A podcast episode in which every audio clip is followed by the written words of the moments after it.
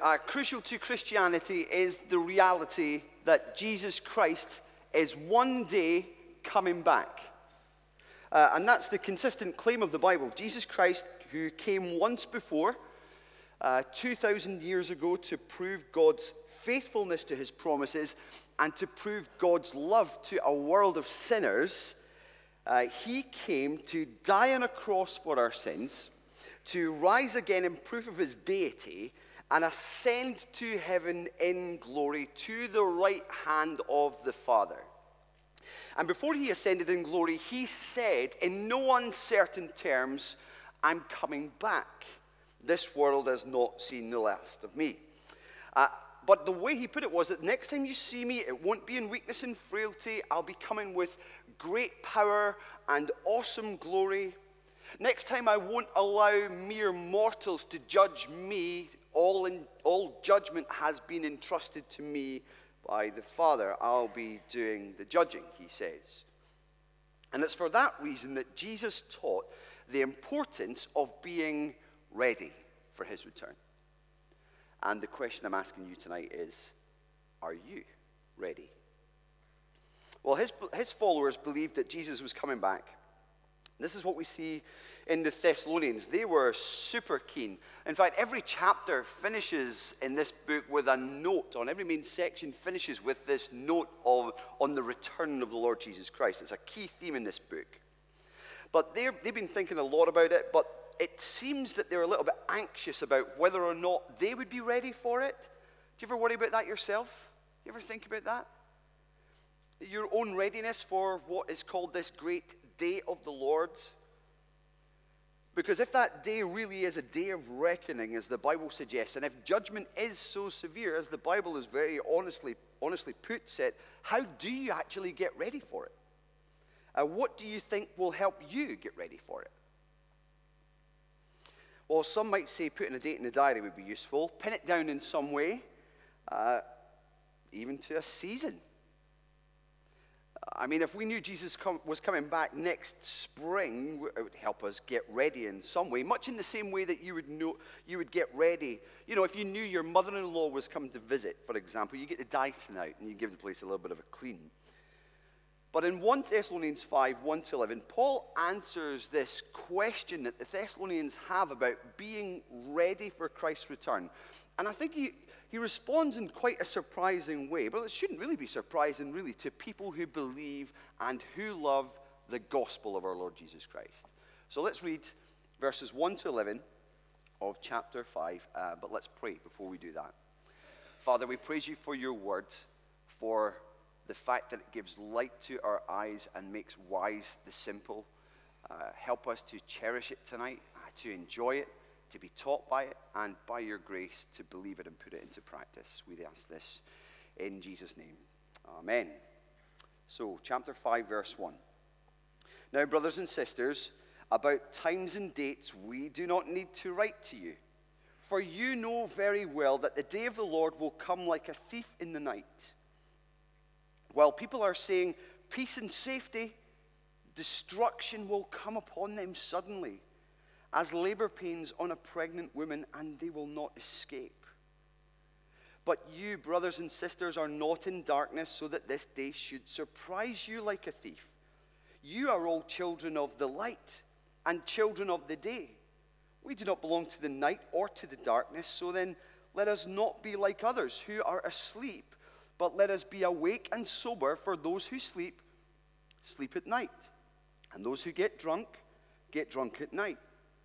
But since we belong to the day, let us be sober, putting on faith and love as a breastplate, and the hope of salvation as a helmet. For God did not appoint us to suffer wrath, but to receive salvation through our Lord Jesus Christ. He died for us so that whether we are awake or asleep, we may live together with him. Therefore, encourage each other and build each other build each other up just as in fact you are doing. Amen. This is God's word. So, chapter 5, verses 1 to 11 is essentially Paul's response to their question how can we be ready for his coming? And tonight we're going to think it through in two main points. in verses 1 to 5. Number one, you are already ready. You're already ready. And then, second point, help each other enjoy being ready, verses 6 to 11. So, point one, you're already ready, verses 1 to 5. So, after quickly dismissing the idea that you can put a date in the diary, as he does in verse 1, Paul reminds all of us how the day of the Lord will come. He talks about how it comes suddenly and without warning. Do you see that in verse 2? Look with me. You know very well that the day of the Lord will come like a thief in the night. That is, suddenly, without warning. Now, that is the annoying thing about thieves. They don't set a time and a date for their criminal activity. That would be handy if they did. I mean, you don't get a letter saying, Hi there, I'm uh, burgling your house on Tuesday at 3 a.m. Love, Keith the Thief. No, you don't. You don't get thieves standing outside your house at 3 a.m. on Tuesday saying, Hi, it's me, I'm coming in now. You know, that, that kind of thing just does not happen. Thieves arrive unannounced, their coming is unexpected. That's the point of the illustration. And that's how it will be at the return of the Lord Jesus Christ. When he comes back, it will be sudden and unexpected. He will come without warning. Now, look at what Paul says here. Look at what he does. He, he starts to contrast those for whom the return of Christ will be sudden and surprising, and those who will find it to be sudden but not surprising in the slightest. Okay? Sudden and surprising, sudden and not surprising at all. Now, some will be surprised. Let's look at them first. Here are the folks that are described in verses 2 and 3. People going about their everyday lives. Verse 2b says, while people are saying peace and safety, in other words, offering greetings to each other, destruction will come upon them suddenly. While people are going about their daily lives, ordering a turkey for Christmas dinner, expecting to eat it, writing an email, expecting to send it, uh, lining up a shot at goal, expecting to score it, greeting their neighbor, hey, how's it going? expecting to finish their greeting when the Lord Jesus returns. Now, what a surprise that will be. What an understatement that is, actually. I mean, you would be surprised, wouldn't you, if the person whose existence you had adamantly denied turns up in the sky with an unmissable display of glory? You're going to be shocked. What a surprise to have lived your life thinking that, the that you are the focus of your own existence, that you're a product of godless evolutionary development, that you are answerable to no one except maybe the government and the police. Only to find on that day when your eyes widen, your jaw drops, and your heart is actually gutted at the sudden realization that Jesus Christ is real and he's coming. You can see him and that you've got it wrong. Now, for them, Paul says, verse 3, destruction will come upon them. It's a word that communicates total ruin. Let that sink in. Just ruin. It's actually used again in 2 Thessalonians, Paul's second letter to this church in Thessalonica. In chapter 1, verse 8, it says, Jesus will punish those who do not know God and do not obey the gospel of our Lord Jesus, they will be, verse 9, punished with everlasting destruction. What does that destruction look like? He explains shut out from the presence of the Lord and from the glory of his might. Brothers and sisters, friends, that is hell described for you. Shut out from the presence and the glory of God. There is nothing nothing worse. Now, the dreadful thing about this surprised realization is that by then it's too late. There's no second chance. Destruction, the destruction described will come unavoidably so, like labor pains. Now, when those contractions get going, that baby's coming. That's the point of this illustration. That's how their destruction is described. It is the very opposite, is it not, of this peace and safety that they're saying to each other. They're not at peace at all. There is no safety from his wrath and his judgment when he comes. The only peace and safety, friends, is found in trusting in the Lord Jesus Christ. That is all. To be reconciled with God through faith in Jesus Christ by trusting in his blood shed on the cross, believing that God raised him from the dead three days later. That wrapped up in all of that is the display of God's love and the offer of forgiveness. That if you accept it and receive it, you're his. No longer children of the night, but children of the day. No longer facing destruction, but truly able to say, on the day Christ comes back, peace, safety in Him. I'd love to talk to anyone who's not a Christian tonight. If you've never trusted Christ for the forgiveness of your sin, have you ever seen your sin to be that loathsome thing and His forgiveness to be the greatest thing in this world, We'd love to have a chat with you about that. I'll be at the door for about 10 minutes afterwards and then lingering about with a cup of coffee afterwards. Come and chat. Talk to the person who brought you. Uh, fill in one of the, inf- the forms at the information point so we can have a chat with you about this. This is important stuff. So, Paul is talking about these people who will be surprised in this category. And verse 4, he actually goes on to describe exactly who he's talking about. In fact, he goes on to describe the, con- the condition and the status of those who have not believed the gospel, have not trusted Christ for forgiveness. He says that they, in verse 4, are those who are in darkness, or as he says in verse 5b, those who belong to the night. Now, we need to understand darkness here. Darkness in the Bible is a meta- metaphor, really, for three things the age we live in now, uh, unbelief, and separation from God in eternity. And all three are actually interconnected. And salvation, then, as an opposite, is actually described as God bringing people out of darkness and into his wonderful light. And if this is you, again, please listen to this. These are the words of Jesus himself from John 12. Whoever walks in the darkness does not know where they are going. Believe in the light while you have the light, so that you may become children of light. Now, this is the key. This is the key to being ready for the return of our Lord Jesus Christ. The only way to be ready for the return of Christ then is to trust in Christ right now. And that's what makes the sudden return of Christ not surprising in the slightest to this other group that's described by Paul in the passage.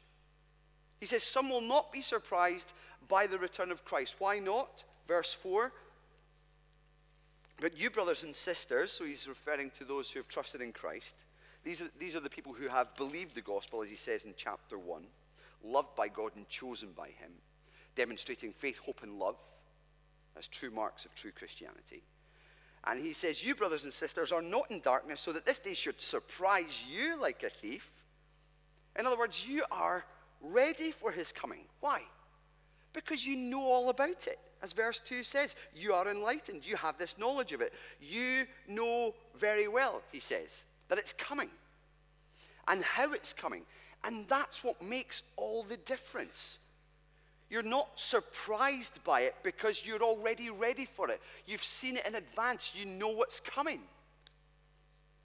My brother in law, Kyle, is a real practical joker. Um, it's really annoying, actually. He's 36. I mean, he's not grown up at all in the slightest. Now, I was at uh, my mother in law's house uh, one time, and I was sent upstairs to get an extra seat for the table. And I was walking along the hallway, passing this window uh, at the bottom of the stairs where there's just two full length curtains there. And uh, as I was walking past, all of a sudden the curtain just kind of flapped back wildly. And there's this Kyle, you know, he's a rugby player. He's a big dude and he's just kind of roaring at me. And I got the fight of my life, a little, a little whimper, I think, or maybe a scream of some kind. But, you know, unknown to me, he had hidden himself away. And there he was, this 36 year old child, sniggering away behind the curtain in anticipation of his hapless victim. Now, that's what happens, right? When someone plays that kind of practical joke on you, when something happens that you're not expecting, you get a fright. But imagine if you replay the situation, and I'm just been sent by my mother in law to go and get a chair from upstairs, and she says, and by the way, Kyle's hiding behind the curtain in the hall. Right? Do you think I'm going to react any differently as I approach that curtain, or as the curtain flaps wildly and the rugby player roars at me? I'm going to be like, get a life, 36 year olds. You, you act differently. Why? Because you operate in anticipation of that which is coming. You're not surprised by it at all. I'm not surprised by it. I'm ready for it. And that's exactly how it will be for those who are believers looking forward to the return of our Lord Jesus Christ. We may not be selling all of our stuff at jumbo sales and sitting on our front lawns looking up at the sky, just waiting for Him to come. But as we go about our daily lives, we operate with the full knowledge Jesus Christ is coming back one day, and it might be today. So that when He comes, we'll be ready for it. That's how it is for those who see things in the clear light of God's word. Verse 5 says, You are all children of the light children of the day. We do not belong to the night or to the darkness. I read a moment ago from one, uh, 2 Thessalonians 1 9 of the inevitable fate of those who live in darkness of unbelief when Jesus returns. But I didn't read you what verse 10 said immediately afterwards. It says, He will come to be glorified in His holy people and to be marveled at among those who have believed. So, children of the light won't cry out in fear, they won't cry out in anguish children of the light will cry out in praise because the thing that they've been waiting for all their days has happened the return of our Lord Jesus Christ. See what Paul's saying? You see how he responds to those who, in their infancy, these Thessalonians, in their immaturity in their faith, they wonder if they're really going to be ready when Christ comes back. Because that day, according to the Bible, sounds really pretty dreadful and serious. But he says you're already ready because through faith in Christ, you don't belong to the night or to the darkness. You belong to the day and to the light, and you're looking forward to it. It's not going to surprise you. You're already ready. It's glorious, isn't it? What an answer. Some will not be surprised in the slightest by the return of Christ. Now, brothers and sisters, I have to ask you do any of you ever feel that little tinge of fear at not being ready for the return of Jesus? Has that ever crossed your mind? You ever felt a bit down in your spirit or in your heart because you've just thought, you know what, I've had a terrible week?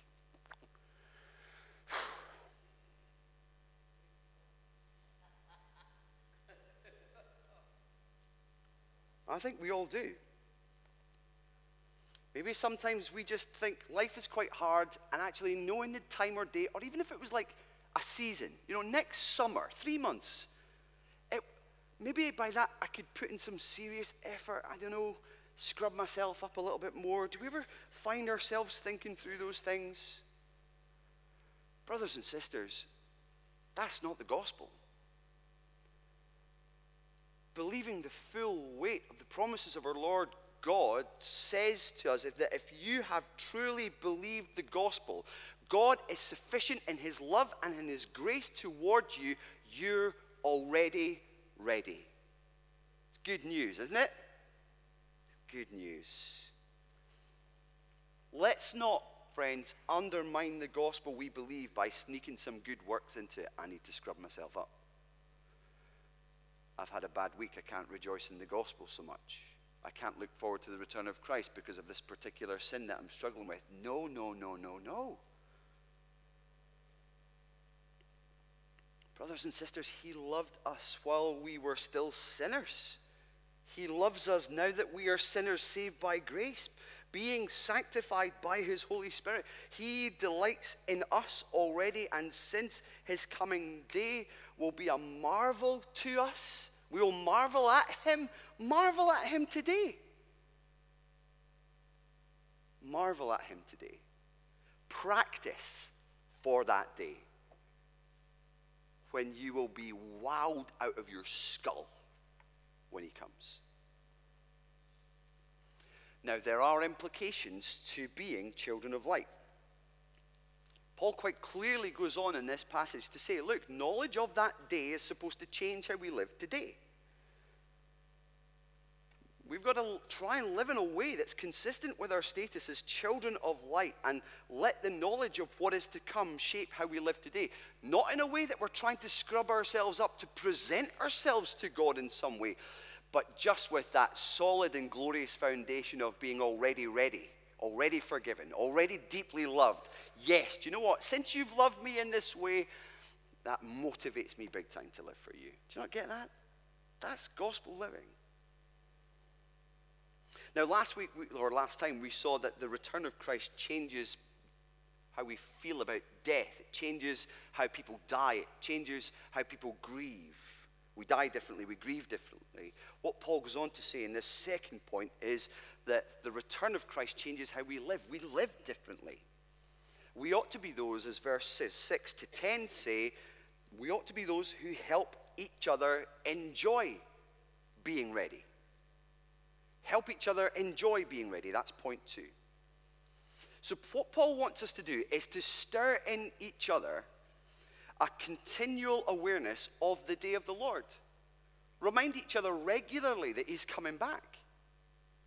And again, what the Apostle Paul does in this verses 6 to 10 is offer some kind of comparison, comparing those who belong to the darkness with the children of light again, unbelievers and believers. Verse 6 says, So then, let us not be like others who are asleep, but let us be awake and sober. For those who sleep, sleep at night, and those who get drunk, get drunk at night. But since we belong to the day, let us be sober. Now, brothers and sisters, Paul wants us to stay awake and sober to the reality of Christ's return. And that's the kind of thing that helps us to live lives that are consistent with the gospel that we profess to believe and lives that are consistent with the knowledge that we have of the impending return of our Lord Jesus Christ. And again, what Paul does with this contrast, uh, again, with darkness, children of darkness, children of light, he says people in darkness are characterized by sleepiness and drunkenness. Now, Paul isn't saying that people who don't know uh, or who don't believe in Jesus stay in bed all day, uh, nor is he saying that they are continually drunk. He's speaking metaphorically again, actually. Think about it.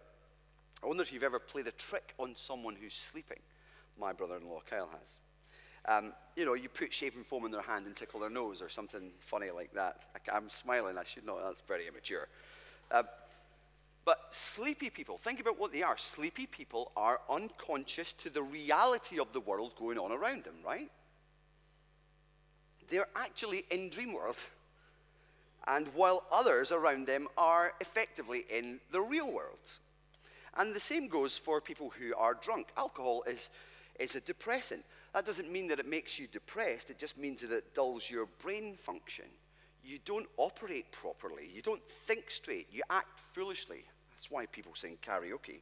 But what would you expect of people living? What would you expect of people living in a contrasting realm? So, as we start to think about those who are Christians, so those who belong to the darkness and belong to the night, the nighttime people, those who are not believers in our Lord Jesus Christ, those who have not obeyed the gospel and love God. They are, according to the Bible, dull to the reality of the return of Christ and the world around them, and depressed, dulled, acting foolishly, not according to sobriety.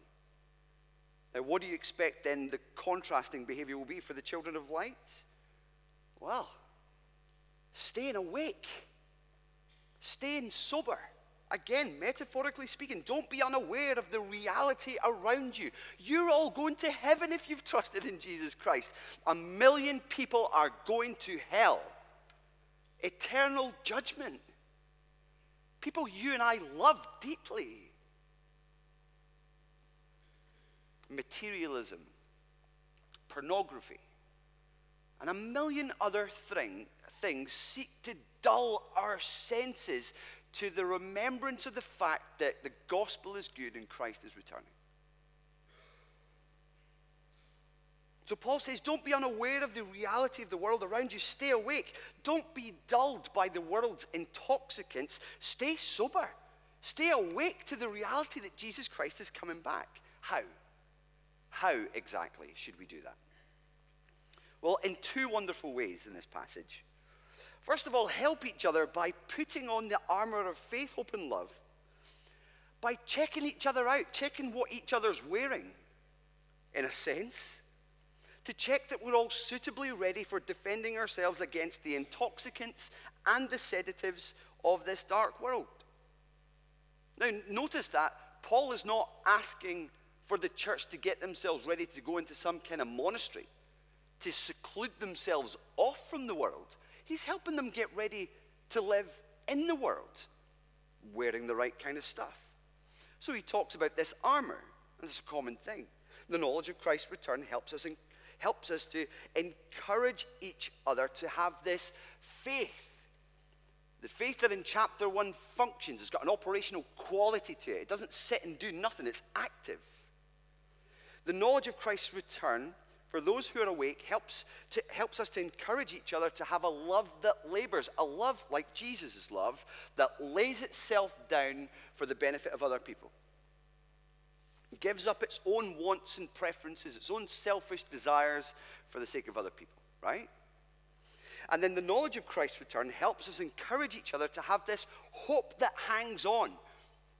The hope that hangs on to the promises of God and his faithfulness and the promise of his the return of his son the Lord Jesus Christ. Even even when life is very very hard.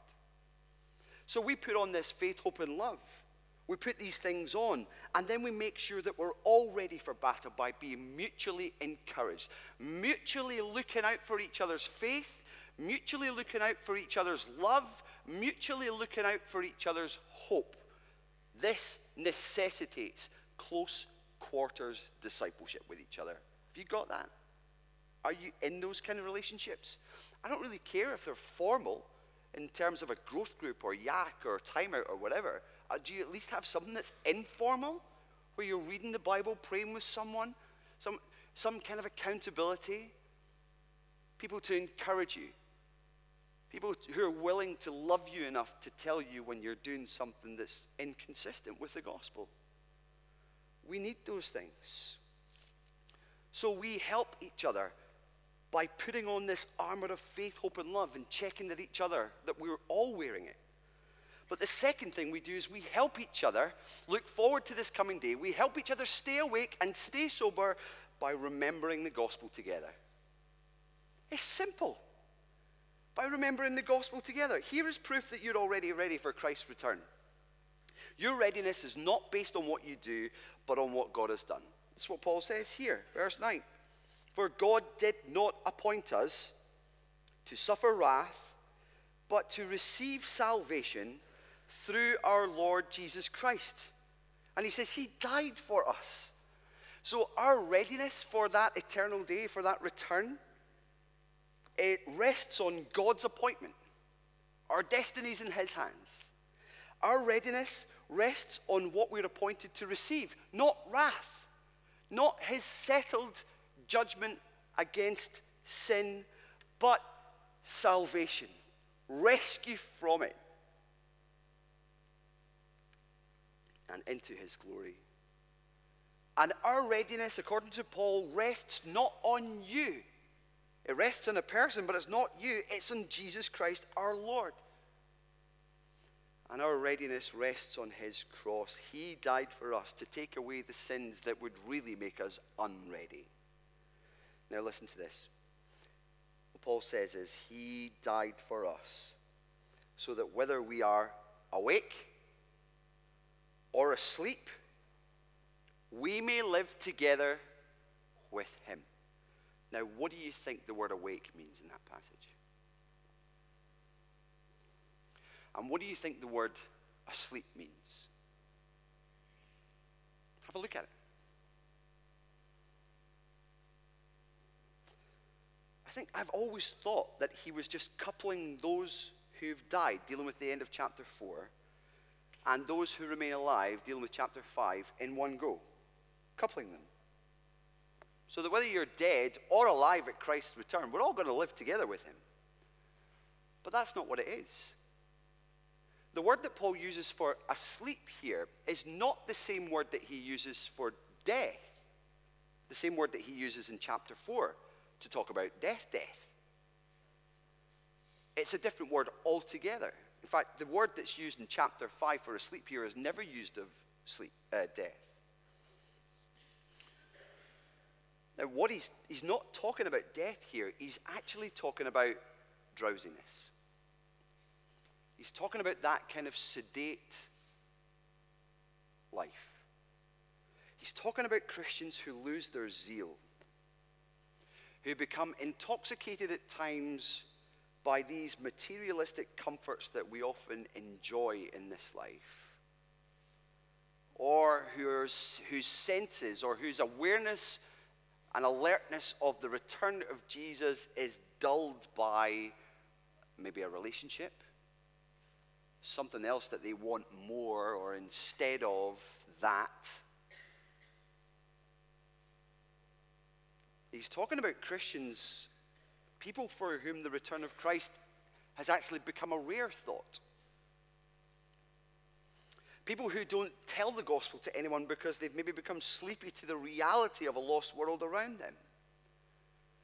But praise God, brothers and sisters, for the full and the comprehensive grace of our Lord Jesus Christ. Because what he's saying here, Paul is saying here, is that whether we're wide awake, caffeinated Christians, you know, zealously introducing the return of Christ into every single prayer and every single conversation that we have with people, or dull and drowsy.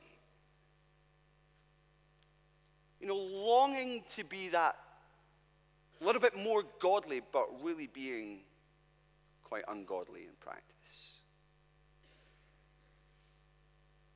The Lord promises you're already ready. you're already ready. Isn't that good news for people like me and people like you who feel like we're fluctuators? You know, keen beans the one day, can't be bothered the next. Bible loving one day, drinking it in, and indifferent the next.